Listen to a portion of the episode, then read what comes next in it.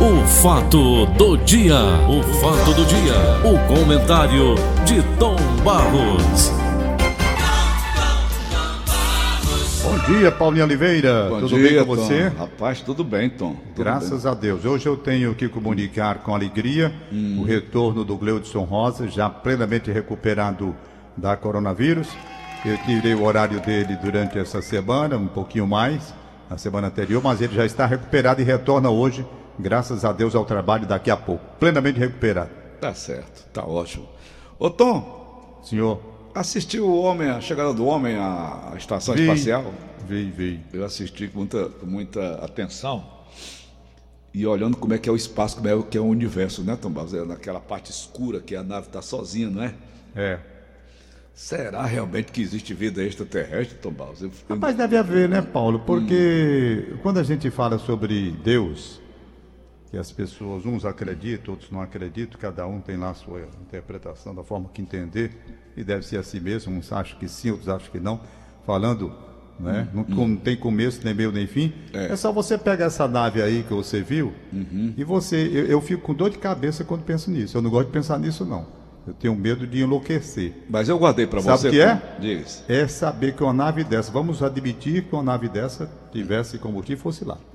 Rapaz, nunca chegar ao fim, você não tem fim, aí isso mexe com a minha cabeça, sabe?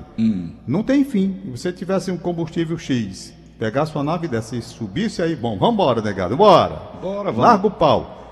Rapaz, você nunca chegar a um fim, Nunca chega. não ter o limite, quer dizer, a nossa limitação humana nesse corpo velho aqui, tá entendendo? Ah, nós somos muito limitados. Aí nós queremos entender uma coisa. Me perguntam sobre o Espírito Santo. Ontem foi o dia de Pentecostes. Me perguntam sobre a Santíssima Trindade. Eu digo, meu amigo, não precisa perguntar essas coisas, não. Olha para o céu e tenta pegar uma nave aí, vai embora para ver se você chega algum dia no fim. Não tem fim. Eu perguntei ontem, Tom, a mim mesmo, cadê o céu? Onde é o céu? Hein? Não, o céu você pode entender o céu como um lugar, não é? Gente- As pessoas imaginam assim, um lugar como nós estamos aqui, um lugar. É. Então é outra coisa que você não sabe. Olha, essas coisas de religião nós não conseguimos dar explicações porque elas são muito complexas. Isso. São muito complexas. As interpretações são muitas, né? Estão variadas. Muitas. Então você pensa o que é o céu? O que é o céu? Um lugar onde você vai chegar, tem São Pedro na porta com a chave lá, bateu ali. oi, Depois, pois não, depois de morrer aqui. Né? Não é assim. São alegorias que são criadas a respeito do céu. Agora eu queria Nós conversar um podemos pouquinho. falar, Paulo, sobre outra vida, é Pera muito aí. difícil. Tá bom. Tom, eu queria conversar com o Cadê comandante o Ciro Tom. Gomes? Tá aqui, né? Já estamos aguardando aqui. Ô, Tom, Hein? agora eu quero conversar com o comandante Tom. comandante Ah. Tom, eu estava acompanhando ontem aquele voo, aquela aerona- aeronave, e estava pensando o seguinte: são 461 quilômetros daqui para a estação espacial. Por que, se eu pegar aqui um carro, qualquer um carro a 80 km por hora, eu vou a Paracuru e volto, dá justamente 400 quilômetros. E aquela nave, ela levou 19 horas para chegar na estação espacial. Por quê, Tom? 400 Rapaz, quilômetros. 400 quilômetros? É, 461 quilômetros. Ela girou a Terra, foi, parece-me? Ela Ela gira a Terra umas duas vezes né, para fez- fazer aquela entrada lá. fazer aquela entrada. saída. Eu não sei, não, a, Paulo. a não- saída não da atmosfera, parte, né? não. Eu digo, eu vou perguntar ao Tom Baus, Eu não não. estou ainda encucado com isso. Por que é que levou tanto tempo para chegar? Não sei não, eu não li nada sobre isso não. Eu só eu, rapaz, eu fico só me divertindo. Eu olho para aquele negócio secular. Eu Hum. não tenho interesse assim de pegar a parte técnica, sabe? Nunca fui saber. Você agora me pegou de surpresa. Será que a distância é essa mesmo aí, é? Distância. Daqui para a Lua são 384.400 quilômetros. Hum. 384.400 quilômetros. Para a Estação Espacial Internacional, lá já tinham, já tinham dois astronautas, né? Sim, Não, três é. astronautas, três. Dois americanos e um russo. A, a, a viagem, então, é justamente, eu fui aqui no, no computador e vi. 461 quilômetros da Terra à estação espacial. Por que, que eles levaram aquela- tem 19 aquela horas? saída que é diferente, né? Não sei, Não é- voando a 7.700 quilômetros por segundo, Tom. Eu não, não, não digo, tô por é- dentro disso, não. como é Paulo, que tô a gente- fora. Eu só gosto de olhar, acho bonita, a bichinha saindo, a negada dentro, tá? Eu estou perguntando ao comandante Tom, né? Nada, comandantezinho de Hum. um aviãozinho pequenininho aqui, só para se divertir ali por cima do mar. Mas não é, rapaz. Aliás, tá- ontem eu estava me divertindo, o Valdones ligou para mim e disse: Tom Barros, coloca aí no Instagram Hum. a apresentação da Esquadrilha Fox, lá de Brasília, que tem transmissão ao vivo, uma live aí agora. Hum. Aí eu coloquei, liguei até pro Brigadeiro Sabino aqui, né? Nosso companheiro de, de clube de aviação também, Hum. porque lá estavam três brigadeiros no comando de três aviões. E eu estava acompanhando a transmissão, as evoluções. Rapaz, Hum. eu digo a você, a esquadrilha que nós temos lá no, no Catuleve faz evoluções maiores, melhores. Com o Valdones, com o Brigadeiro Sabino Freire, com o Betinho e parece que o André está voltando também. A esquadrilha Asa Branca, olha aí o nome, hein? Hum, em homenagem Luiz Esquadrilha Gonzaga. Asa Branca. Ora, doutor. Eu ouvi ontem você com o Ulisses dando uma aula aqui de Evaldo Gouveia. Ave Maria, Ulisses é, é demais. Ulisses Gaspar deu foi um baile. Show de bola, show de bola. E uma das músicas que eu estava esperando até o momento que eu estava ouvindo vocês, depois aí a Joana me chamou, Paulo, aqui os homens dentro da nave, Paulo. Aí eu fui olhar. aí, Tom, ele- eu, eu lembrei de uma entrevista que ele deu lá no Chico Pinheiro, Sim. naquele programa Sarau. Isso. O Evaldo, o Evaldo Gouveia contando que aquela música Brigas. É, ele conta como foi. Uhum. Aí Conta como chamaram o Altemar Dutra, não foi? No- Foi. Lá em Ipanema, no barzinho lá em Ipanema. Aí o Altemar Dutra mostrou essa música para ele. Ele ele estava ele tava em, em processo de separação da Marta Mendonça, Isso. na época. E quando o Evaldo mostrou a música para ele, que tocou a música, vejam só que tolice, nós dois brigamos tanto assim. Rapaz, disse que esse, esse é, caiu do show. Rapaz, o Evaldo Gouveia, eu achava mais legal. Eu Hum. Você conviveu muito com ele, não foi, Tom? Convivi, ele, eu- ele, ele me acompanhava tocando violão de meu enxerimento, Hum, é? eu cantando, mas, mas ele pedia, né? Eu- eu- quando ele ligou para mim para eu cantar, inclusive uma música aí na, na televisão, eu digo, mas é Valdo, cara, puxa vida, eu canto uma música tua, eu fico morto de vergonha, rapaz. Eu Hum. não sou cantor profissional, não. Ele ia, não, rapaz, vamos, tal. Aí ele chegava aí na televisão, pegava o violão e ensaiar comigo, né, para dar o tom correto, aquele negócio todo. Eu cantei o tango para Tereza nesse dia que ele tinha pedido. Pois bem, e a conversa com o Evaldo é muito agradável, sabe? Conversar com o Evaldo Nogueira é uma história. O homem morreu com 91 anos de idade, não é? Então eu gostava do Evaldo assim, olha a composição. Como as coisas, ele olhava as coisas assim, Paulo, ia fazendo a música de uma forma tão legal. Por exemplo, olha. Encontrei hoje cedo no meu barracão minha roupa de conde no chão. Ele chega, vê e faz dali daquilo que ele viu uma música. Aí diz assim: Olha, eu encontrei ontem na rua o meu amor. Quer dizer, ele passa pela rua, vê uma mulher que foi o amor dele, já cria uma música, não é? Aquele amor que pôs em mim tanta amargura. Aí você vê aquela outra que foi um sucesso danado. Alguém me disse que tu andas novamente. Eu, eu achava genial. O- olha, o, o, o Evaldo Gouveia é um gênio da música popular brasileira. Eu fui um almoço lá na casa do Marcos Túlio com ele. Estava o doutor Paulo Tavares, o Tavarão, Marcos Túlio, eu, doutor Abidias, o pessoal a Beth, que foi comigo também. A Liduína, mulher do Evaldo. O Evaldo, nesse dia, fez uma coisa que eu achei genial. Terminou o almoço, ele olhou para a gente e disse assim: Rapaz, eu queria fazer um pedido a vocês. Eu contei essa história, inclusive, já algumas vezes. Eu queria fazer um pedido a vocês. Não me peçam, pelo amor de Deus, hoje, para eu cantar essas músicas sentimental demais, brigas, sabe? Essas músicas que vocês, alguém me disse, que vocês, não, pela, me deixem cantar. Paulo Oliveira, Paulo Oliveira, rapaz, esse homem pegou o violão, danou-se a cantar, que ele estava com vontade de cantar nesse dia, a cantar coisa que eu nunca tinha escutado na minha vida e ninguém sabe porque ele não, não, não editou, não, não tem. Não, Só músicas Sabe? inéditas. músicas que eu acho que a Liduína tem todas. Ela cantava com ele. Rapaz, esse homem é um gênio, rapaz. Esse cara tem música que não foi gravada por ninguém, sabe? Inéditas que você não acredita, joias, pérolas que ele produziu. E é ligeiro, eu não sei como é que. Aquilo é um fenômeno, né, Valdo Gouveia? Um fenômeno. Aí, resultado, tá aí, muita coisa que ele deixou e não gravou. Ele tem aí, eu Sem- acho que mais de mil músicas aí. 600 sucessos, 600. Rapaz, ele é incrível, ele é incrível, com uma, com uma forma como o Evaldo, hum. ele fazia uma composição assim. O que foi, então? Foi a Covid-19 que levou também? Não, na verdade, Paulo, vamos, hum. o, na verdade, vamos, a, a trajetória. Hum. Eu estive na casa do Evaldo quando ele teve o AVC. Logo que ele teve o AVC, eu acho que há dois anos, sei lá, foi. coisa assim. Você comentou aqui. Eu fui com o Marco Túlio. Ô, Tom. E ele ainda me reconheceu tal. Ô, Tom. Oi. Vamos, vamos, vamos deixar um, um pouquinho do papo com Eva, do Evaldo, o Ciro Gomes já está aqui na linha. Pronto, então, só deixando, ele uhum. vinha doentinho já há bastante tempo, né? Tá. E aí não resistiu. Vamos então conversar com o Ciro Gomes. Ciro Ferreira Gomes, meu grande amigo. Ciro, bom dia, Ciro. Bom dia, meu caro amigo, meu estimado amigo e orgulho da, da comunicação cearense, Paulo Oliveira. Não sei se o Tom Barros está por aí. Um tá abraço também a toda então, a gente. Estou lhe ouvindo já, estou lhe ouvindo, estou em contato.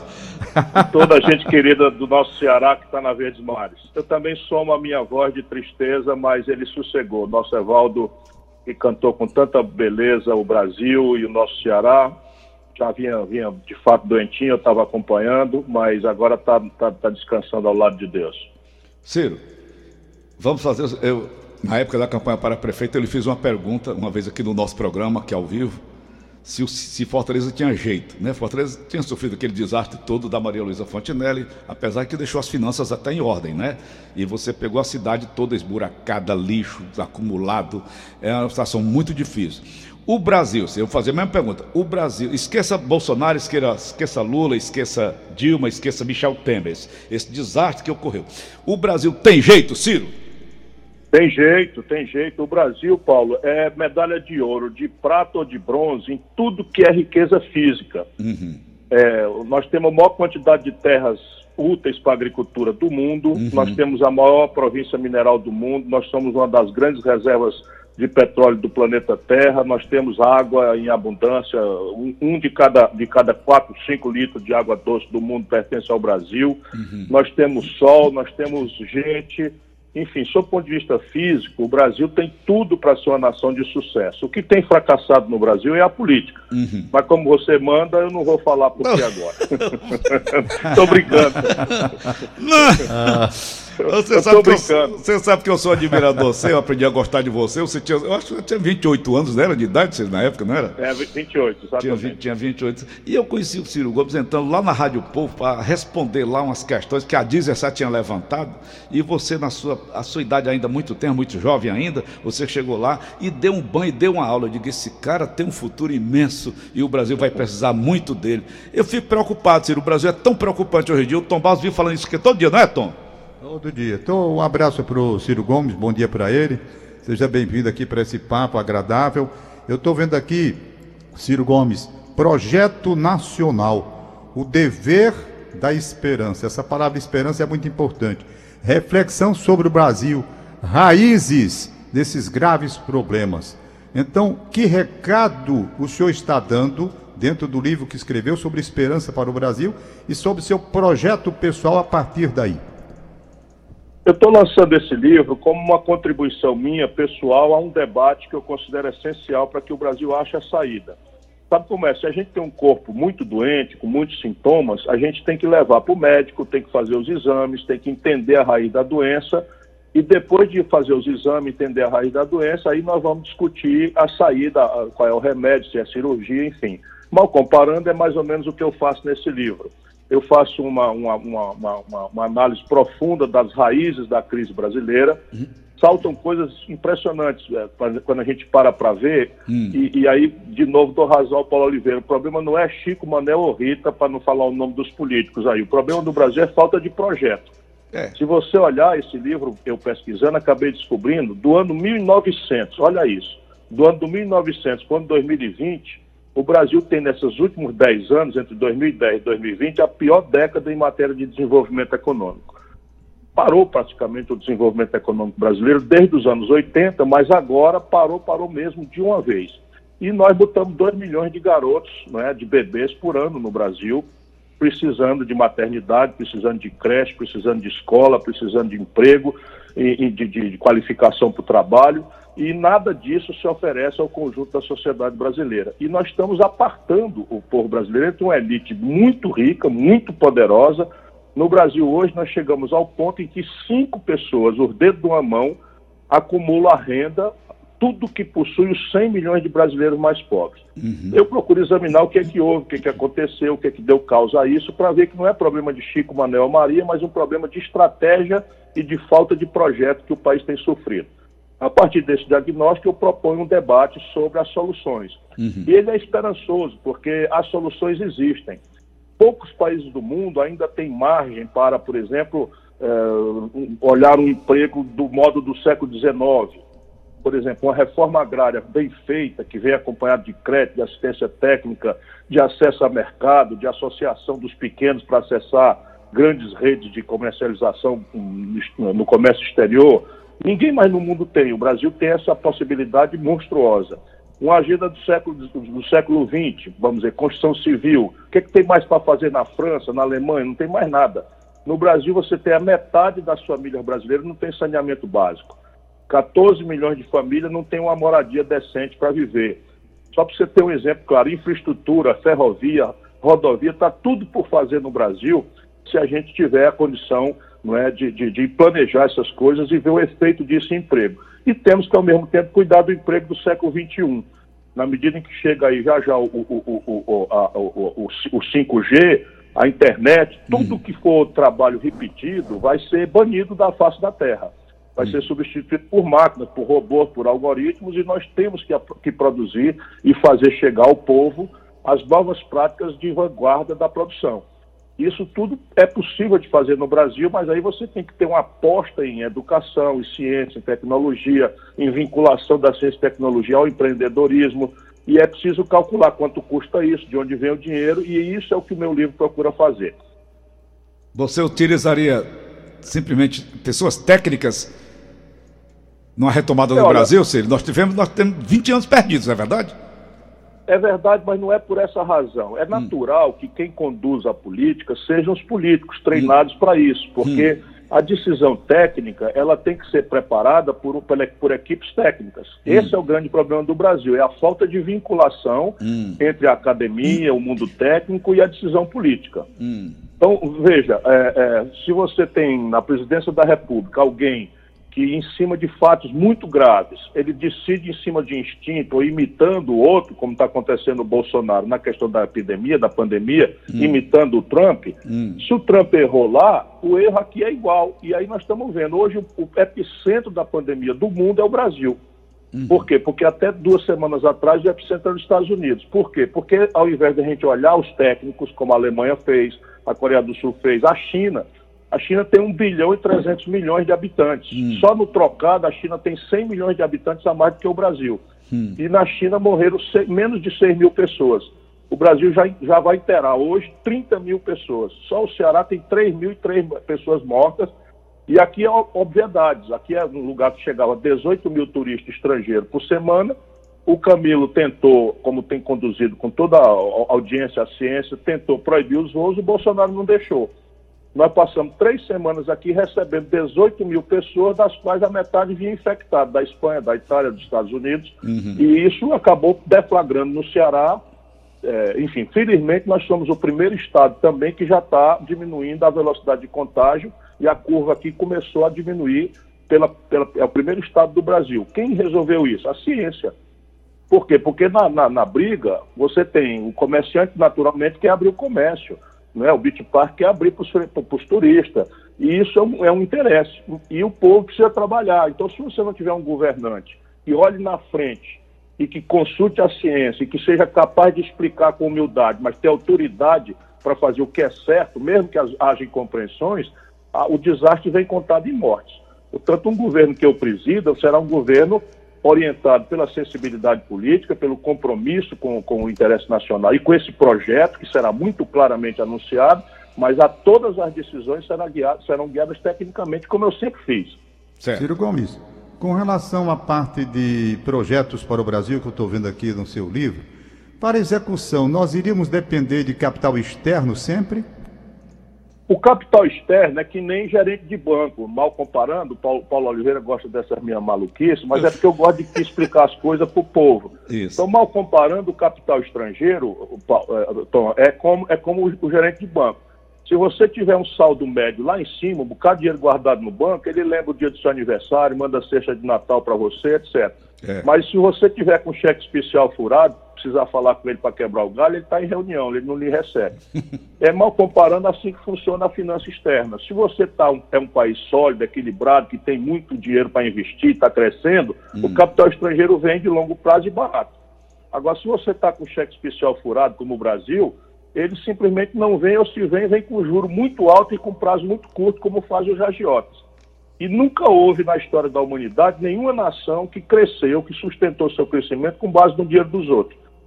Então a gente precisa construir a nossa própria poupança nacional e isso se explica no livro, como é que a gente faz. E através do sistema previdenciário justo, não esse, essa perversidade que se fez contra o povo brasileiro, é um sistema tributário justo e não a injustiça que se faz hoje, em que uma pessoa da classe média paga 27,5% de, de imposto de renda na fonte, ou, o pobre que ganha R$ 2.050, ou classe média baixa que ganha R$ 2.050, paga 15%, e os bancos no Brasil e as empresas que têm lucro não pagam um centavo sobre lucros e dividendos. Só no Brasil isso acontece.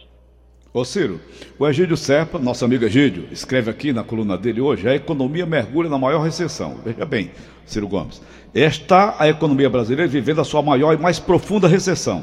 Ela penetrou em um, um, túnel cuja travessia pode durar todo este ano. Por enquanto, não há menor sinal de luz à frente, a escuridão é completa. Rapaz, não tem luz no final do túnel, não, Ciro? Esse é o problema. Nós estamos vivendo com a maior pandemia só não é maior ainda do que a gripe espanhola que atingiu o Brasil em 1918, atingiu o mundo todo, e no Brasil morreram 84 mil pessoas. Uhum. Mas na marcha que vai, com os erros graves que o Bolsonaro tem cometido, basta que eu lhe diga que faz 15 dias que nós não temos um ministro da saúde titular. Uhum.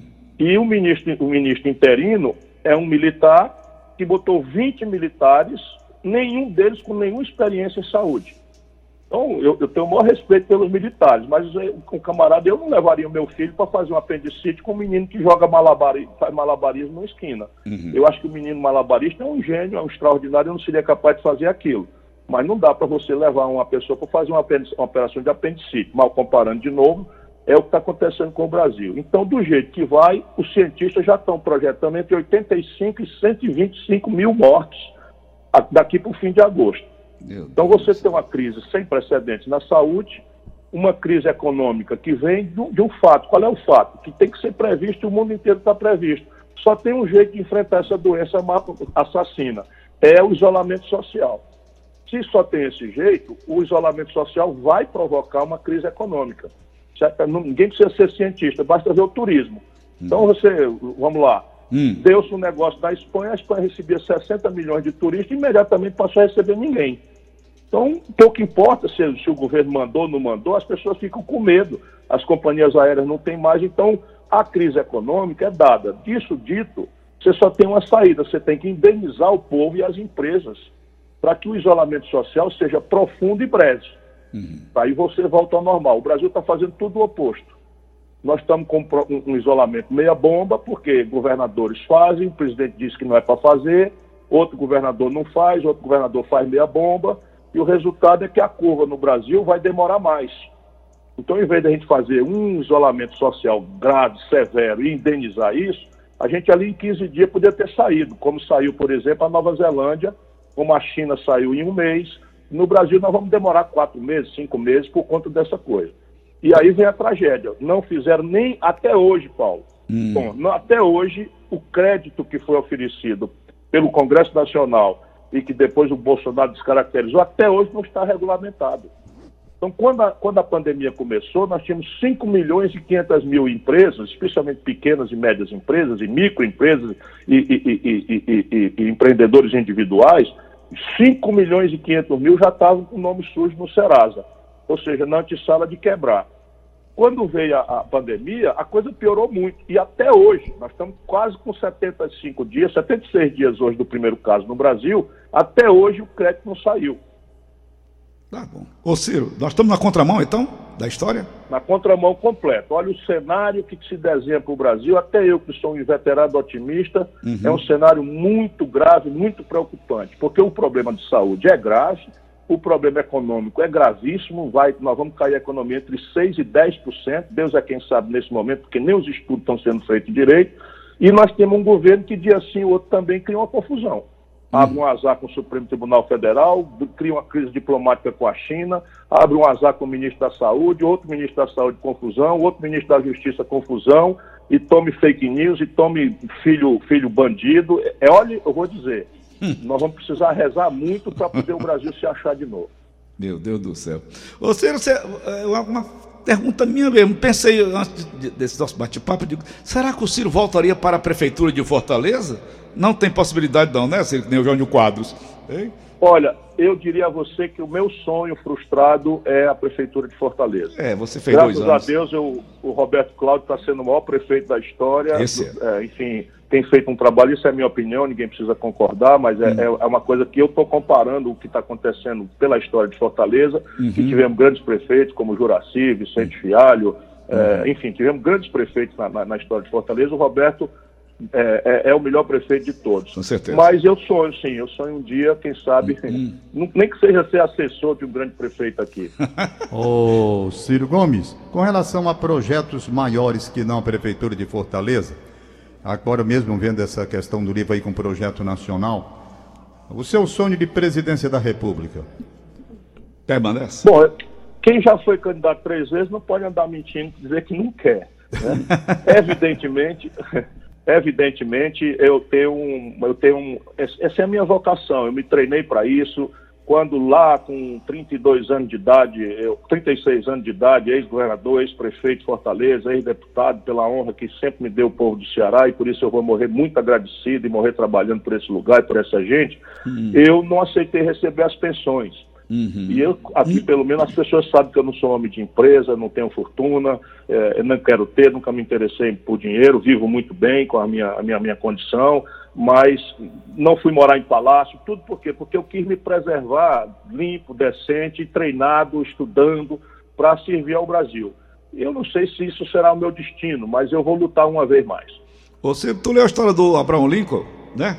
Li, li profundamente. Rapaz, eu estava vendo, coloquei no hoje a história do Steve Jobs. Esse cara também é um, foi um vencedor, não foi, Ciro?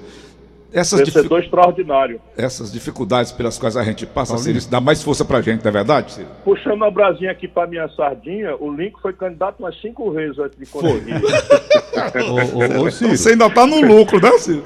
É, ainda tô no lucro. Temos temos aí 7 horas e 49 minutos, ainda dá para fazer algumas perguntas. Vai. Com relação ao seu projeto de presidência da República, e vendo aqui, claro, esse projeto nacional que você está aí, depois dessas participações todas que o senhor já teve, não conseguindo o êxito desejado, o que falhou, o que pode ser feito para dar uma estrutura que garanta melhores possibilidades de vitória agora com a experiência que o senhor tem? vamos entender, nessa festa nacional eu sou um penetra. É? Uhum. O Ceará representa 4% da população brasileira. E eu sempre tive a honra em todas as eleições ganhar aqui. O que me distingue muito, me deixa muito agradecido, muito honrado e tudo que eu puder fazer para agradecer esse povo, eu farei até o último dia da minha vida, trabalhando pelo Ceará e pelo cearense. Agora, o que eu represento, a ideia que eu proponho, é uma ideia que vai na contramão de tudo que o poderoso verdadeiro do Brasil quer. Então é preciso ter natural, naturalidade, humildade, aceitar isso. Né? E o Brasil tinha uma polarização onde, de fato, eu não cabia. No primeiro momento era PT contra PSDB e pronto, não, é? não tinha lugar para ninguém. E eu ainda assim fui candidato em 98, dizendo: olha, essa briga vai levar o Brasil para o brejo. Está uhum. aqui uma ideia alternativa, está aqui o caminho. Uhum. Não deu, aconteceu, a tragédia aconteceu. Né? Quebraram o Brasil, o Brasil está nessa situação terrível e a corrupção, infelizmente, pela mão da democracia e se entranhou, predispôs o povo brasileiro ao ódio, não é? E, e, o ódio e as paixões estão rachando o país. Ontem, ainda ontem não morreu gente lá em São Paulo porque Deus não foi servido. Foi. Né? Os cabas se, se enfrentando fisicamente no meio da rua por, por práticas que não são, senão o ódio e a paixão que os políticos desse tipo de polarização produziram. E eu vou tentar criar um caminho de, em que a gente, ao invés de, de gostar de um político, ficar adorando político, a gente adora ideias, porque tudo que é sério precisa de tempo. E a gente precisa, então, equipar o povo com as ideias para que ele eleja um, dois, três, quatro, aí sim o Brasil acha o caminho do desenvolvimento. Tá bom. Ser esse talismã continua à sua disposição, viu? Esse seu talismã aqui. Viu? Você sabe que você sabe, Paulinho, que eu me lembro sempre. Eu acho que eu só vou ganhar quando você voltar para apresentar meus comícios. Leva a trinca, eu, Tom Cavalcante, é. João Inácio Júnior, né? Isso, isso, isso. Era, isso. era um trio maravilhoso na época. Eu, Tom Cavalcante e João Inácio Júnior. Ai, não, não, esquecendo, não esquecendo o Júlio Salles, né, Ciro? Sim, Júlio Salles, outro queridíssimo. Outro queridíssimo. E quando, e quando era feriado para vocês, entrava o Carioquinha. É, ora não. Hein? O, cario... o Carioquinha, para onde é, anda, carioquinha. onde anda. Ô Ciro, uhum. pela presença do programa, eu só tenho que te agradecer, meu irmão. Quando vindo, é, estando em Fortaleza, passa por aqui para gente conversar. Faço sim. Eu estou em Fortaleza, estou aqui trancado. Agora deixa eu me despedir agradecendo a você, a Tom Barros, a toda a da gente querida, mas dizer uma coisa, olha, hoje nós vamos começar a experiência de afrouxar um pouco uhum. aí o isolamento, porque certo. diminuiu a contaminação. Mas quem puder, meu irmão, fique em casa. Uhum. Se você não puder, de todo não puder mesmo, bote a máscara, lave as mãos, guarde a distância de dois, três metros de um para o outro, porque o bicho é assassino e pega todo mundo. E é invisível, é e é invisível. É, eu acho, eu acho que essa conclamação que o Ciro acaba de fazer, ela tem sentido sim, ficar em casa, principalmente essa geração que já está considerada dentro da área de risco, evita, rapaz, não tem problema nenhum, só sai se for estritamente necessário. Se não é necessário, fica. Eu, por exemplo, eu não estou saindo de casa, eu estou com 73 anos de idade. Não vou sair de casa. Talvez eu seja obrigado a sair agora, esse mês, porque faz tempo que eu estou tentando aqueles papéis para declaração de imposto de renda e não estou conseguindo na Caixa Econômica Federal através da, da internet. Já tentei, já tem, cansei a mente e não consigo. Talvez eu tenha que ir lá pegar, porque senão, agora eu me lembrei do Ciro Gomes, senão a Receita Federal que leva metade da gente mais alguma coisa, bota é para lascar. Aliás, Ciro, você como presidente da República, com relação à tributação, manteria 27,5%? Não, eu vou mudar a tabela de imposto de renda, vou aumentar a faixa de isenção e vou alargar. Vou diminuir as alíquotas para a classe média e aumentar para os grandão lá de cima. O Flávio, o Flávio Rocha tinha a ideia de imposto único, Ciro. É uma ideia boa. É, nos Estados Unidos a gente vê lá, tudo que a gente compra 6%, né? 6%, né? Aquela taxa. E Você sobre... quer a resposta mal criada ou a resposta técnica? As duas. as duas. As duas, as duas. A, a, resposta mal criada é assim: onde é no mundo que existe imposto único? Não existe, porque, hum. porque os fatos geradores são vários. Por hum. exemplo, lá nos Estados Unidos tem o imposto sobre o IVA, que é o imposto sobre valor agregado, hum. que é mais ou menos o nosso ICMS. Hum. E esse é o imposto, imposto que é, o fato gerador é, é o comércio. Hum. Mas lá tem imposto sobre lucros e dividendos, tem imposto de renda, tem imposto hum. sobre heranças, tem imposto sobre, hum. sobre a propriedade, tem hum. imposto sobre a propriedade de veículos, etc, hum. etc. Uhum. Portanto, a resposta mal criada é essa. Não existe em hum. nenhum lugar do mundo a prática de um imposto único. Certo. O que não quer dizer que precisa ter a parafunda burocrática que tem no Brasil. Ah. Também o livro propõe um sistema tributário muito mais simples. Uhum. Agora, qual é, o, qual é, a, qual é a, a, a, a resposta técnica? A uhum. resposta técnica uhum. é que o imposto único ele é injusto e ineficiente. Uhum. Injusto por quê? Porque se eu não tiver transações, eu tiver um patrimônio de um bilhão de reais uhum. e não fizer transações com ele, eu não pago nada. É. Portanto, você deixa os impostos sobre os patrimônios, as heranças, sem tributação uhum. e tributa só aquele, aquele cidadão assalariado que, tendo o salário, gasta tudinho. É Percebe? Então, essa é a primeira injustiça. A segunda é a ineficiência. Qual é a ineficiência? A lógica do imposto único que o Marco Sintra, é, que influenciou o, o, o Flávio Rocha, hum. é uma tributação sobre as transações financeiras. Hum. Ora, uma transação financeira não é uma coisa fixa hum. como é o seu salário, hum. se você não perdeu o emprego. A transação financeira, se você fizer um imposto de meio por cento, ela é 100.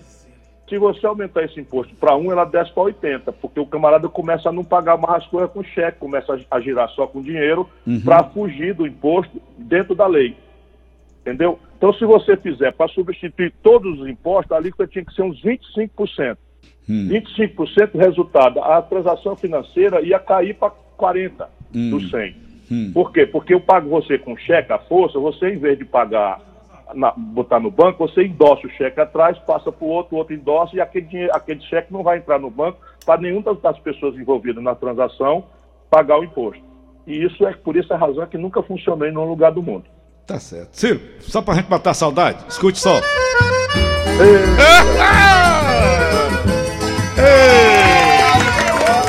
Falta isso aí, viu, Ciro? Falta isso lá em cima, viu? Falta, rapaz. Ô, saudade grande. É. A todo mundo eu dou psiu. Ciro, Ciro, Ciro. Perguntando pro meu bem. Ciro, Ciro, Ciro. Tendo o coração vazio. Viva assim. Eita, Cirão. Um abraço, meu irmão. Eita, um abraço, meu irmão. O livro está na Amazon.com. Quem puder, entra lá e veja, porque é um livro esperançoso. É um Ali- livro sério. Um abraço para você. Aliás, muito Ciro, vi, pelo carinho. Ciro, eu vi a história do, do, do, do- é Jeff, Jeff, o nome dele? Jeff Bezos, né? Bezos. O dono da Amazon. Sim. É o homem mais rico do mundo. Ele começou realmente vendendo livro pela, é, pela, Isso, pela internet. pela internet, né? Se, É to- se tornou o homem mais rico do mundo. Tava vendo a história dele ontem, esses ricaços aí do mundo afora. Um grande abraço para jovem Ciro. Um abraço, muito obrigado, Um abraço. Um abraço, Valeu. Tomás. Se cuide. Tá bom, Nossa, obrigado. tá bom, Tom. Tá aí, Tá. Tom. É sempre bom conversar com o Ciro. É, uma muito inteligência extraordinária. Muito inteligente. O próprio Paulinho, Bolsonaro sabe que o Ciro era o melhor candidato. Ele mesmo sabe disso. Agora o povo resolveu fazer essa. tá aí, né, Tom? Tá aí o Brasil. Paulinho, Oi. vamos aqui liberar os papéis? Rapidinho. Libera. Tiago Ferreira da Silva, filho do Chacrim da Edireuza, aniversariando no Jardim Castelão. Lá na Boa Vista, manda abraço para Alberto Vieira. Alberto Vieira, um abraço para você, boa sorte. Eduardo Mendes Sobrinho, Edu, nosso colunista Paulo Oliveira. O Edu. O nosso É. Miguel Afonso? Não, não, Eduardo Mendes Sobrinho, Ah, Edu. o, o nosso jurista, juiz. É. Nosso jurista, nosso juiz, Aham. colunista também de, de rádio. né? Ele foi locutor da Rádio Iracema. Um abraço para ele, gente boa. Tá certo. É, Aniversário dona também Zu- o, o Paulo Henrique Borges, da Parangaba, Tom. É. Paulo Opa. Henrique Borges. Paulo Henrique Borges, um abraço para ele. Dona Zuíla, 91 anos de idade. Eita, rapaz. Dona Zuíla, 91 anos de idade. Zuíla, parente de Freitas. O Claudino, Klebe e Cleto, os filhos mandando um abraço. A Nora Eunice mandando um abraço para ela também. É, na Cidade 2000. E eu vou dar um abraço para um amigo meu que eu lembrei hoje dele, faz tempo que eu não vejo, Adriano Puxem, lá da Rádio Irapuru. Não sei por que hoje, rapaz, amanheci lembrando do Adriano. Gente boa, meu amigo, fazia tempo que eu não lembrava dele. Me encontrava com ele às vezes ali na igreja de São Vicente de Paulo. Nunca mais vi. Adriano Puxem, bom dia para você, meu abraço, meu irmão. Tchau. Valeu, um abraço, Tom. O fato do dia. O fato do dia. O comentário de Tom Barros. Atualidade.